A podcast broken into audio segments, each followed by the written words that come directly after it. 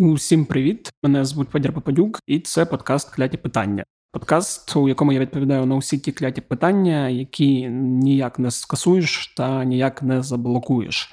Цього тижня я вирішив поговорити про одну дуже важливу тему: про конкурс на посаду голови спеціалізованої антикорупційної прокуратури.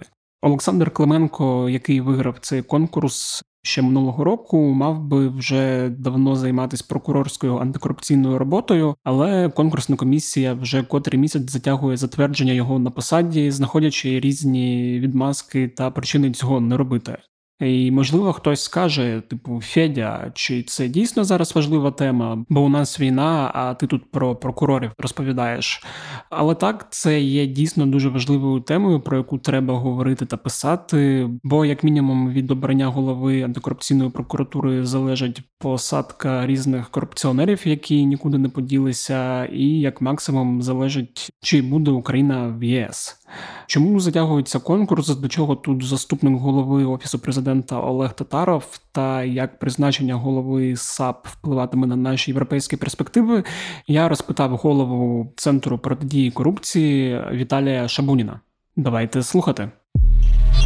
Віталій, привіт. Привіт. Дякую, що завітав. Хотів давно про цю тему поговорити, і саме з тобою, як з головним спеціалістом, про те, що відбувається зараз навколо конкурсу на посаду голови спеціалізованої антикорупційної прокуратури, бо історія трошки затягнулась у лапках, і зараз ми бачимо деякі такі неприємні наслідки, які нас можуть очікувати. Але давай перш ніж ми поговоримо взагалі про те, що відбувається навколо конкурсу для тих, хто у якомусь такому вакуумі навколо антикорупційних органів перебував. Давай розповімо взагалі, що таке САП, коли він був створений, що було там ті роки, які його очолював попередній керівник Назар Холодницький, і що почалося після цього. Я спробую зробити цю довгу місцями сумну, часто переможну історію короткою. В кримінальному процесі, в принципі, кругом в світі, в Україні так само ключову роль відіграє не детектив, не слідчий, а прокурор. Він є мозоком розслідування. Він дає вказівки детективам, слідчим, що вони мають робити. Угу. Він підписує всі більш-менш значимі слідчі дії або процесуальні дії, обшуки, виїмки. Все це прокурор, часто ще й суддя, але прокурор завжди. По суті, слідчий детектив не може зробити кроку більш-менш значимого без санкції прокурору. Що правильно, тому що потім прокурор бере зібрані докази угу. і йде з ними в суд, де відстоює позицію обвинувачення. Тобто це правильна історія. Саме тому ключовою інституцією в антикорупції в Україні є не НАБУ, а саме САП, бо там сидять антикорупційні прокурори. Угу. І коли в нас немає керівника антикорупційної прокуратури, немає оцього керівника цих прокурорів, то його функцію здійснює генеральна прокурорка. А це означає, що ті, хто є ключовими в розслідуванні, контролюються політично призначеною генпрокуроркою. Ну, годі очікувати від політично призначеної генпрокурорки, що вона буде ну якби допомагати розслідувати злочини її політичних колег. Ну, це очевидно нонсенс. Угу. Саме тому відсутність керівника антикорупційної прокуратури це не просто послаблення антикорупційної інфраструктури, вона просто не працює, вся інфраструктура, бо немає ключового елементу. От ми зараз в цьому процесі. От ми в цій історії не працюючої фактично антикорупційної інфраструктури вже другий рік, я наголошу. Другий рік.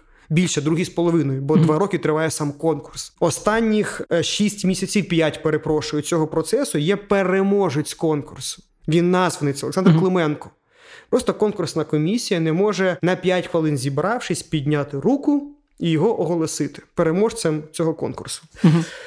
За цей час дискусія, чи ефективні антикорупційні органи, от створили їх, понапридумували. Понапридумували, да. да. Я просто нагадаю, це така довга дискусія, що до Революції Гідності стоп корупцією боролися 18 тисяч прокурорів, 39, мені здається, тисяч СБУшників, десятки тисяч поліцейських. А ще в кожному окремому органу були свої борці з корупцією ну там в податковій, в прикордонників це була армія борців з корупцією.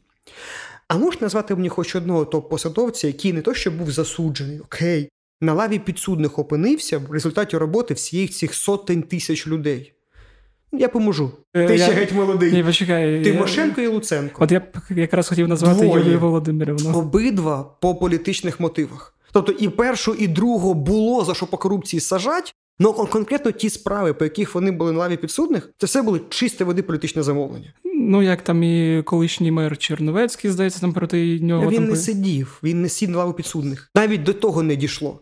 До чого я веду? До того, що було так багато людей з нульовим результатом за мені здається, за 15, за 20 років. Притому навіть судді рядові не сідали в тюрму. Так от за останні сім років, шість фактично діяльності антикорупційних інституцій в тюрму сіли більше судей не на лаву підсудних, а в тюрму, ніж за весь час до цього. І посадили їх в тюрму не ці сотні тисяч необлікованих людей, а 50 антикорупційних прокурорів, 50, угу. не 50 тисяч, 50. І 250 детективів набу. 300 людей. А ще ще 60 суддів антикорупційного суду. Да, але вони з'явились три роки тому назад. Тобто сотні тисяч і 360. Відчуваєш різницю? По результату. Мартинінка на лаві підсудних, який галузями керував, який сидів, був головою кабінету, мені здається, три скликання. Ну, тобто такі мастодонти. Ну, той самий Насіров, де ще має бути в близькому горизонті, нарешті вирок по ньому. Ну, то це, я нагадаю, був голова парламентського комітету який зайшов по виборчому списку діючого президента, а потім став головою фіскальної служби. Тобто це ж не остання. Такі люди ніколи не були на лаві підсудних. Зараз вони можуть сісти. Цього тижня, мені здається, апеляція Ваксу за три вироки засилила. Там 7,5 років, сім років суддям. Інфраструктура працює, саме mm-hmm. тому вона під постійними атаками. Mm-hmm. Вона ж була під атаками і за попереднього нашого да. президента Всевочолового гетьмана. І тут нашого. вони дуже схожі. Да, І саме ця історія почалася якраз після того, як Зеленський прийшов до влади. От я якраз хотів запитати: от каденція Назара Холодницького закінчилася, от ти сказав, два з половиною роки тому. Потім почався конкурс. Він безкінечний. Безкінечний, да. В чому полягала його безкінечність? Там, взагалі, я хотів би запитати якраз про людину, яка виграла конкурс, її репутацію, і про людей, які не виграли конкурс, але так розумію, влада хотіла, щоб вони виграли. Я дуже люблю почуття гумору у Бога. Бо від офісу президента керує конкурсом Олег Татаров. Знаємо такого, незважаючи на весь вплив, який чинився на комісію і чиниться далі. Про це прямо говорять міжнародні члени комісії незалежні. Перемогу здобула людина, яка керувала розслідуванням проти Татарова. І вручала йому підозру в корупційному злочині. Угу. Правда, класне почуття гумору. От я прям тащусь від цього. Е, це детектив, один з провідних детективів антикорупційного бюро з бездоганною репутацією, з кучу крутих справ, і очевидно, що офіс президента його боїться, uh бо він очевидно професійний. Про це говорять його справи, не розповіді, а справи. І він незалежний, бо це теж доведено не розповідями, а підозрою заступнику Єрмака. uh А хто були, кого намагалися протащити на ой? Там кілька їх було. Не вилетів з конкурсу в кінці синюк. Забув ім'я. Прокурор теж. Угу. Зараз його далі офіс президента і прокуратура сильно дуже піарить. Угу. І от це як все воно затягнулося два з половиною роки. От як ти міг би пояснити, хто заважає тут? Вплив на комісію, на її підконтрольну частину здійснює офіс президента через Олега Татарова. Комісію ж формувала в більшій частині формував парламент. uh Тобто, оці люди конкретно, більша частина з них, які зараз блокують конкурс, призначені парламентом, де більшість Зеленського. uh До цього проголосований профільним комітетом, де більшість Зеленського. uh і нічого не відбувається. І ці люди блокують призначення переможця. Бо там лишилося одне голосування. Тобто є переможець по балах, тебе його затвердити. Це 5 хвилин, 5 місяців. Голова комісія спеціально це зриває. Європейська комісія вийшла з вимогою угу. або не почнуться навіть переговори про членство, або закінчить конкурс, призначте переможця. Так, от після цього П'ятеро членів комісії, два українці і три міжнародника, виходили публічно з вимогою комісію скликати. Порядок роботи комісії передбачає, що якщо чотири, не п'ять, чотири навіть члени комісії вимагають провести засідання, угу. то варіанту не провести немає. Голова комісії скликає засідання. Голова комісії Катерина Коваль просто ігнорує цю історію. Це при тому, що їй треба просто скайп включити. Троє за кордоном, бо це міжнародники, один воює Роман Куйбіда. Він знаходить в окопі час включитися, а вона не може бачити. Тобто голова комісії двічі зривала засідання комісії, яке мало просто проголосувати фінальне рішення. Угу. Ще класна історія. Тобто це ж огидно прям виглядає в очах всього світу, про це всі постійно говорять, тільки там за останні два дні, там чотири, мені здається, заяви. Про необхідність закінчити і призначити переможця. Президентка Єврокомісії з парламентської трибуни про це говорить. Всі про це говорять, які вже можна про це говорити, зробіть це в кінці кінців. Так от, треба ж хоч якось виправдовувати оце блокування, хоч якось ну, прикриватися фіговим листочком. І прикрилися ОАСКом. Угу. Нашли чим прикритися. ОАСК взимку виносить рішення про те, що порядок проведення конкурсу незаконний, угу. і обґрунтовує своє рішення нормою закону, якої немає. Ну, то вони реально обґрунтовують своє рішення, посилаючись на норму закону, яка два роки вже в законі немає. Угу. Виключили з закону. Класно, правда? Зручно. Це не то, що хтось прикривається якоюсь законністю, це вони ну тупо поклали на закон. Вони це офіс президента, я наголошу. Угу. Ну бо ОАСК це ж ну розуміємо, що поки що не незалежний. Да, і от зараз Шостий апеляційний адмінсуд розглядає апеляцію. Ми чекаємо їхнього рішення. uh Ну але ще раз, ну, це ж апеляція. Тобто рішення вступило в законну силу, ніхто не заважає проголосувати. Нема проблем. А прекрасна трійка суддів, яка це розглядає. Один бувший громадянин РФ, не просто громадянин Росії, він військовий суддя Російської Федерації в минулому. Ще один офіційно виніс рішення, що гостинний двір Київський це не пам'ятка культури, а торгово-розважальний центр. А інший там зривав е, ще кілька конкурсів в рамках корпоративної реформи. Прекрасна трійка, правда. І вони от зараз ага. хотів от запитати теж. Ти вже пояснив одну з проблем відсутності голови САП в тому, що по факту блокується і рішення підписується Венедиктовою. Я так розумію, зараз вона в нас прокурорка. Вона фінальна інстанція, ну, да. плюс вона призначає головних прокурорів. Угу. От, а... Так, Нотр-Дам плюс, до речі, кілька да, разів я, закривати. Я от якраз хотів за це запитати про справи, які зараз не можуть рухатись, і кілька разів ти писав саме про справу Роттердам Плюс, яка от могла б бути закінченою. Її тричі закривали. Тричі закривали. Тричі ми відбивалися. Зараз закрили четвертий раз. Ми відбиваємося в суді. Приклад, от в групі прокурорів був прокурор, який казав: Я проти закриття, я готовий йти з цією справою в суд. Угу. І Венедіктова призначає керівником прокурорської групи не його, а того, хто закрив третій раз справу. uh Четвертий раз перепрошую. Класно, правда? А до того прокурор закриває справу. Ми в суді це відбиваємо. Каже, Венедіктова, ну, поміняє керівника прокурорської групи. Ой, ну епепе. Поки вона це мямлиться, цей чортяка вдруге закриває справу. Ми вдруге це через суд відігруємо. Ну, пані генпрокурор, ти ну, не щось неправильно. А паралельно прокурор говорить, я готовий йти в суд. Я частина прокурорської групи, тут бетонна, я готовий всім іти в суд. Не бачу нічого, не чую, і призначає третього, іншого. І та сама історія. До речі, цікаво, чому це ж справа Роттердам Плюс. І згадуючи серіал Слуга народу, останній сезон там якраз багато було присвячено. Там правда була Амстердам Я тому не вірив війну Ахметова Зеленським. Тому що ось є конкретна історія: 40 мільярдів залізобетонна справа. Зрозуміло. А давай поговоримо також про можливі міжнародні проблеми, які ми можемо отримати, якщо з головою САП не буде вирішено питання. Бо зараз багато західних посадовців про це говорять. Ти вже згадав голову Єврокомісії.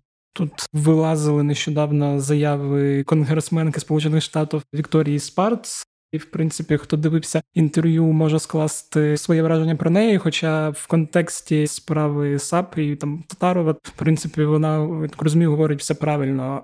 І я так розумію, що може вийти така історія, яка там була з якому в 17-му році, коли намагалися знести НАЗК, і коли це коли запускали декларування. Да, коли запускали електронне декларування, коли Євросоюз фактично погрожував, що якщо Україна цього не зробить, то безвіз буде заблокований. Це був інший тоді буде така, що якщо ви цього не зробите, безвіз не почнеться. А, да. Так от е, Єврокомісія, приймаючи рішення про надання Україні кандидатства в ЄС прям в рішенні написала: є сім вимог, угу. без виконання яких ми не почнемо переговори з Україною про шлях до членства.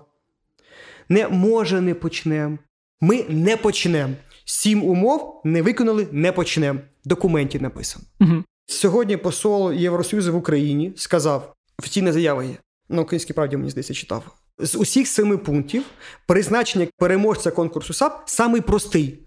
Бо все вже зроблено, треба просто проголосувати. І залишиться шість. Заява посла. Ну до цього президентка Єврокомісії з парламенту знов про це нагадала. Вчора бо заява Великої Сімки. Що має ще рука Господа Бога на стіні написати? Що треба ще? Тому, друзі, перше і залізобетонне. якщо влада зірве конкурс або не призначить переможця, ми навіть переговори про членство не почнемо. Це точно, це ми можемо не фантазувати навіть. Це зафіксовано в документі, про це тричі нагадали керівники Євросоюзу. Угу. Що може відбутися, але навряд чи. Як і в безвізі, рішення про наше кандидатство в ЄС передбачає інструмент відкликання цього статусу. Я скептик, що його застосують. Чому? Бо там має бути якась країна, яка ініціювати питання має. Угу. Хоча Угорщина, наприклад. Я скептик, але інструмент є. І приводом для такого початку є невиконання семи умов. Угу. Тобто, перше, ми точно не почнемо історію з членством 100%. Є небезпека, що хтось ініціює забрання в нас і кандидатства. Тепер давайте про зброю і про деньги. Я не оцінюю мотиви Спаркс. Я не вважаю їх реформістськими для України. Я вважаю їх внутрішньополітичними в США. Ну, так Але великою здається. помилкою є інфантильна стратегія української влади, яку я бачив в їх комунікаціях, озвучено речником президента. Це позиція якоїсь там сотні депутаток, нічого нікому не цікаво. Я просто хочу нагадати комунікаційникам офісу президента, що 57 республіканців, 57, не одна, 57, не голосували за 40 мільярдів на український ленд-ліз. Спаркс якраз з тої групи. Якщо не приводи Боже, ця історія, всі звинувачення стануть частиною передвиборчої кампанії осінньої, то в нас точно будуть проблеми зі зброєю. Вони будуть вимагати особливих інструментів контролю, бла бла бла. Ми будемо точно отримувати зброю повільніше. А це не про якісь ефемерні історії. Це конкретно буде помирати більше українських воїнів. Одним з аргументів Спарц було те, що ну, країна корумпована, влада корумпована, і один з прикладів, тому що, от бачите, блокують призначення переможця. Угу. І в неї там зі всіх аргументів твердих, ну тобто, які є фактами, не так багато. САП, блокування конкурсу на антикорупційне бюро, окрема історія, Мгм. і Татаров, який має підозру в корупційному злочині, і працював на чисток Кремля. Всі три звинувачення факт. А далі вже йдуть її припущення. Так от, правильна логіка боротьби з оцим наративом, цими звинуваченнями прибрати тверді звинувачення. Все, і всі фантазії розсипаються. Призначте нарешті переможця на конкурс САП, запустіть конкурс на набу, позбутись Татарова. Все, от- і оцей наратив, який нам дуже шкодить, його не буде на що оперти. Цей же наратив використовує тільки Спарц. Всі вороги України розганяють цю історію про корупцію, значно перебільшуючи її рівень, але вони наводять факт, з яким не можна посперечатися. Угу. То влада має зробити одну просту річ, не інфантильно звинувачуючи конгресменку, безвідносно чи вона це заслуговує. Треба забрати тверді звинувачення, щоб ніхто інший цього не міг холєра робити. Правда просто? Ну, звучить, да. І знову ж таки, як ти казав, проголосувати 5 хвилин це теж виглядає дуже простим. Таке запитання: а як тобі здається, що має трапити, щоб нарешті Зеленський, офіс президента, нарешті все це розблокували? Я не знаю, там Байден має прилетіти в Київ і сказати, що або це, або ви там не отримаєте, не знаю, Хаймерси і ще щось. Ну, типу, мені зрозуміло, що цього, що вже відбулось, цього вже достатньо для того, щоб за це проголосувати. І ну, питання якраз про те, чи бачиш ти якийсь. Я Ну, тобі можу з цього приводу відповісти анекдотом. Я спробую бути максимально пристойним. Коребло Троща виживає британець, американець і український політик.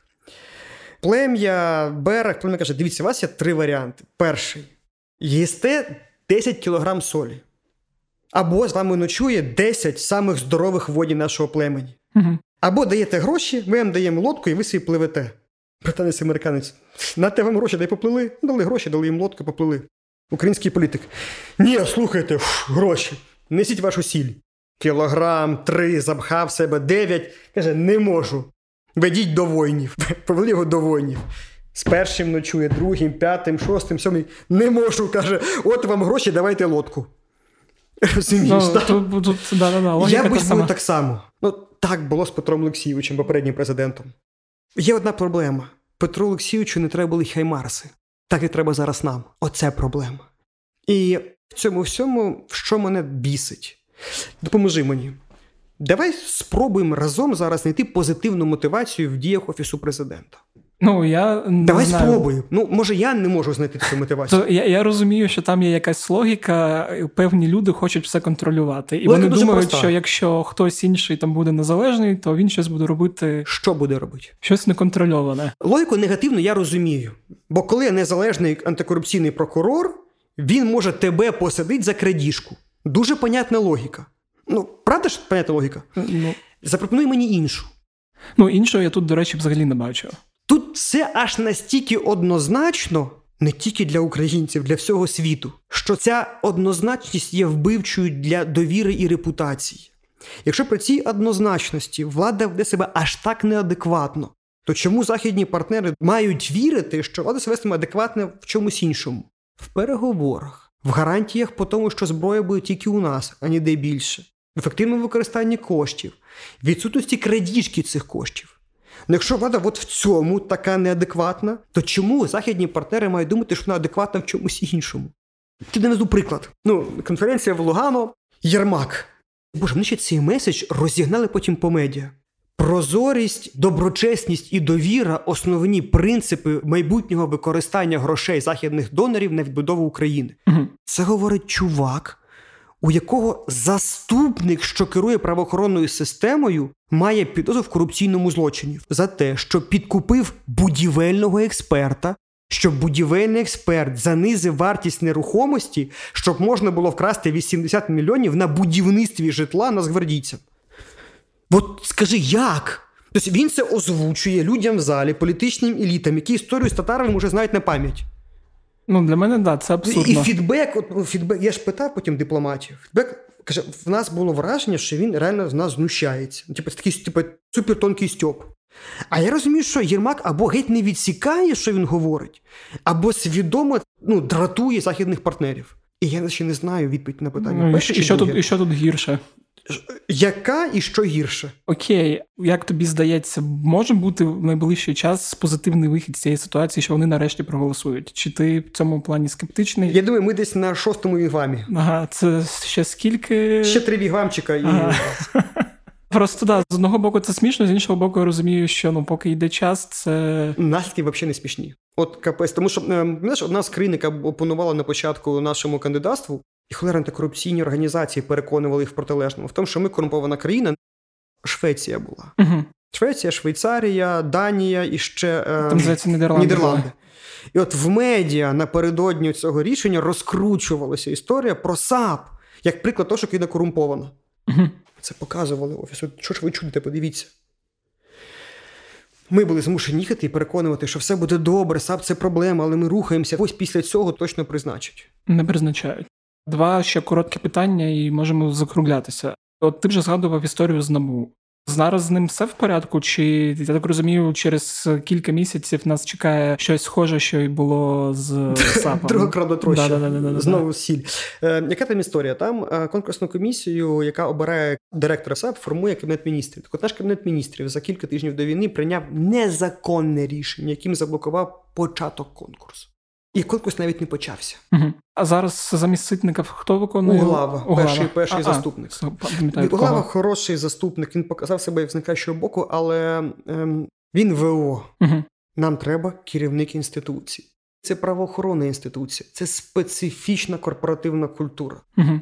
Ну я пам'ятаю, да, навіть там по ситнику, і скільки спроб було. Ой, це не такий жарт. Нас кожен новий рік, починається з 16-го. Ну в цьому році його знесуть точно. Навіть я пам'ятаю цю історію з базового відпочинку, яку Аваков, здається, розкручував. Ой, там куча Да. була історії. Там, боже, це припинилося може, за півроку до закінчення терміну. Ну бо вже не було сенсу. А до цього кожний квартал якась історія. То Дубінський виліз, то плюси мочить, то з Роттердама Хметова е, медіахолдинг, упокой Боже, його душу мочить. Ну коротше, кожен квартал якийсь головняк. То КСУ зносить. Ну вибач, там ці. Ну я пам'ятаю, да, що було багато. То там якісь сварки між ситником та холодницьким. А то що просто Хлинський продавав справи, що доведено плівками, а ситника це бісило. Ну я розумію ситника, коли детективи забігають на обшук, А там же є. а там стоять монітори. А в сейфі записка: ну що, знайшли щось? Ну, я би застрелив би, пробачки, біс того Холодницького. Хай дякує Богові, що живим закінчив термін. А як, до речі, при такому холодницькому САП нормально прокурори інші прокурори? Прокурори. Тільки прокурор угу. має достатній рівень незалежності, проте дуже багато справ вже ж були заморожені ну, я пам'ятаю це. і злиті. Так зараз Холодницький у нас радник ректора сухопутки, мені здається, якого він відмазав від кримінального покарання по брехні в декларації. Ага. Ну таке співпадіння. Хоп! Він мені здається, що полковничі має погони чи генеральські. Полковничі, я сподіваюся. Е, за його плечима не слідкував, точно не скажу. Е, І взагалі, от хотів запитати теж так фінально, от станом на зараз, там на середину липня, коли в нас вже з лютого йде війна, і взагалі. В якому стані зараз знаходиться вся антикорупційна інфраструктура, яка будувалася фактично з 15-16 року, і під яким ризиком вона знаходиться? От мені якраз в якийсь момент здалося, що там вже після того, як з'явився антикорупційний суд, і вони ну всі три органи фактично запрацювали. Почався конвейер. По перше, по-друге, вони були дійсно в тебе там було розуміння, що вони незалежні, бо там, наприклад, була історія з ДБР, яку, як мені здається, всі актив... ну, всі в якийсь момент просто пропустили, і з'явилося з ДБР те, що з'явилося. Типу, ДБР прийшла спочатку труба, а потім я навіть не знаю, хто там після Венедиктової зараз Сукачов. Сукачов, Да. Хоча те здавалося, що ДБР це ж мала бути одною теж з незалежних. ДБР важливіше, до речі, ніж всі ці, тому ну, що ДБР це про всі складні всі тяжкі злочини. Колись, коли другий епізод мого подкасту був три роки тому, ти все це пояснював. І от в якому стані зараз антикорупційна інфраструктура, яка була збудована, і під яким це ризиком вона? питання. Перші дні війни набушники за день розгортають аналітично прослуховувальну інфраструктуру у Львові угу. і починають допомагати армії на місяць тому часу, не пам'ятаєте, що там був момент, коли ми грохнули сім генералів. Це було чи два місяці тому, чи два з половиною. Семи вбивства п'ятьох аналітично забезпечувало набу. Десь навіть є подяка офіційна гура про те, все, що набу забезпечило їх інформацію, і аналітику, тому що аналітично. Інформаційний комплекс і компетенції НАБУ дали можливість пати куски фронта і просто прослуховуванням і аналізом визначати, хто головний, uh-huh. де його ім'я, де, де з ким він спить, угу. де його треба грохати. Чорнобаївка, початок, локалізація логістики це теж. Угу. Це про те, що було зроблено колосальну частина роботи. Тобто аналітичний комплекс працював на армію, а значна частина набушників воювала. До речі, наприклад, була подяка президента для спецназу НАБУ, бо набушний спецназ охороняв президента в урядовому кварталі в перші тижні місяці війни. В перші тижні точно, потім там якась ротація. Не ДБРівський спецназ, набушний. А ДБР повним складом знялося і пішло воювати в котел львівської митниці. На смерть хлопці стояли, ті, хто возив волонтерку, пам'ятають доблісних вояків ДБР на митниці. З тепловізорами, мабуть. Всі себе показали. Угу. Зараз я трохи злюся, тому що набушники зробили так само, не набушники сапівці. Частина сапівців мобілізувалися, пішли на війну. В чому проблема? Коли київська праця скінчилася, і потрошки почали інституції займатися своїм, що зараз ну теж дуже важливо, угу. от прям критично важливо. Бо від цього залежить зброя зараз наша заходу. Так от НАБУ встановила в себе ротаційну історію, коли ті, хто хоче воювати, воюють, але їхню роботу виконують їхні колеги, uh-huh. і потім це міняється все. В НАБУ 250 детективів. Uh-huh. І ротація там 30-20 не є проблемою. Від цього справи чуть-чуть призупиняються, але в принципі це конвейер, який працює. А от коли 15 прокурорів САП воюють з 45, це вже це 30%. Угу. А крім розслідувань, які тривають, є ще справи в суді, які слухаються. Це детектив розслідує, передав, розслідує, передав. А прокурор з детективом розслідує, а потім в суді відстоює. Угу. Тобто в прокурора найбільша завантаженість з усіх трьох органів, бо він і розслідує, і в суді відстоює. Угу. А їх на третину менше стало, бо частина воює. Я з повагою ставлюся до цього, я сам мобілізувався. Но парні, ну ви тут потрібні. 15 піхотинців, навіть суперефективних, комплімент давай ми зробимо. Хід війни не змінять. А третина антикорупційних прокурорів хід антикорупційної війни холєра змінять. Угу.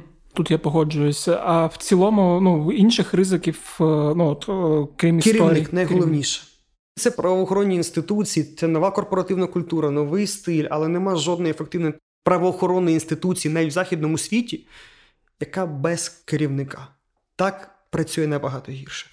Просто нема керівника. В нас керівник політичний призначенець. Що ще гірше? Окей. Більш-менш пояснив, і я дякую тобі за цю розмову і дуже сподіваюся, що не доведеться доїдати доночовувати.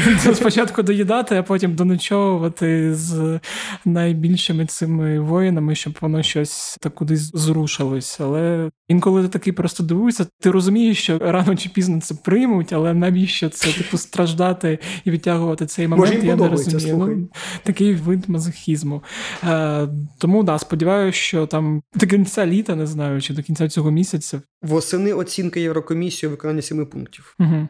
Ну, Час є. А до речі, вони ж самі сам уряд в Лугано презентував план дій свій, ага. і там в плані дій є. призначення керівника САП до кінця липня. Будемо тоді чекати. Правда, я як людина, яка часто порушує дедлайни, щось мені здається, що ці теж такі. Ну, Якщо вони порушили власний план, на який просять 750 мільярдів, то чому донори мають їм ці гроші дати? Ну, логічно, правда? Тут я погоджуюсь. Ну, будемо дивитись. Дякую. Дякую тобі. Ось такий от вийшов епізод. Сподіваюсь, вам було цікаво. Та сподіваюсь, ви детальніше зрозуміли, чому обрання голови САП є важливим.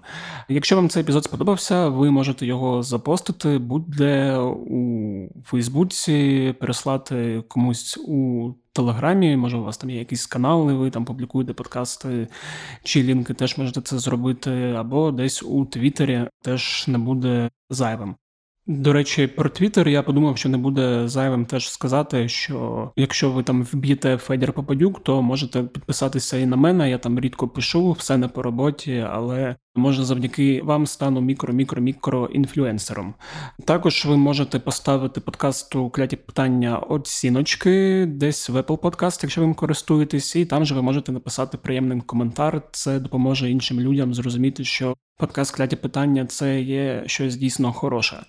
Подкаст кляті питання можна слухати де завгодно на всіх платформах: це Apple, Google та інші, про які ви і так знаєте. Ну і нагадую, що усі подкасти УП ви можете знайти на сайті Української правди в розділі подкасти. А на цьому все з вами був Фаєр Папаюк. Почуємось наступного тижня і бувайте здорові!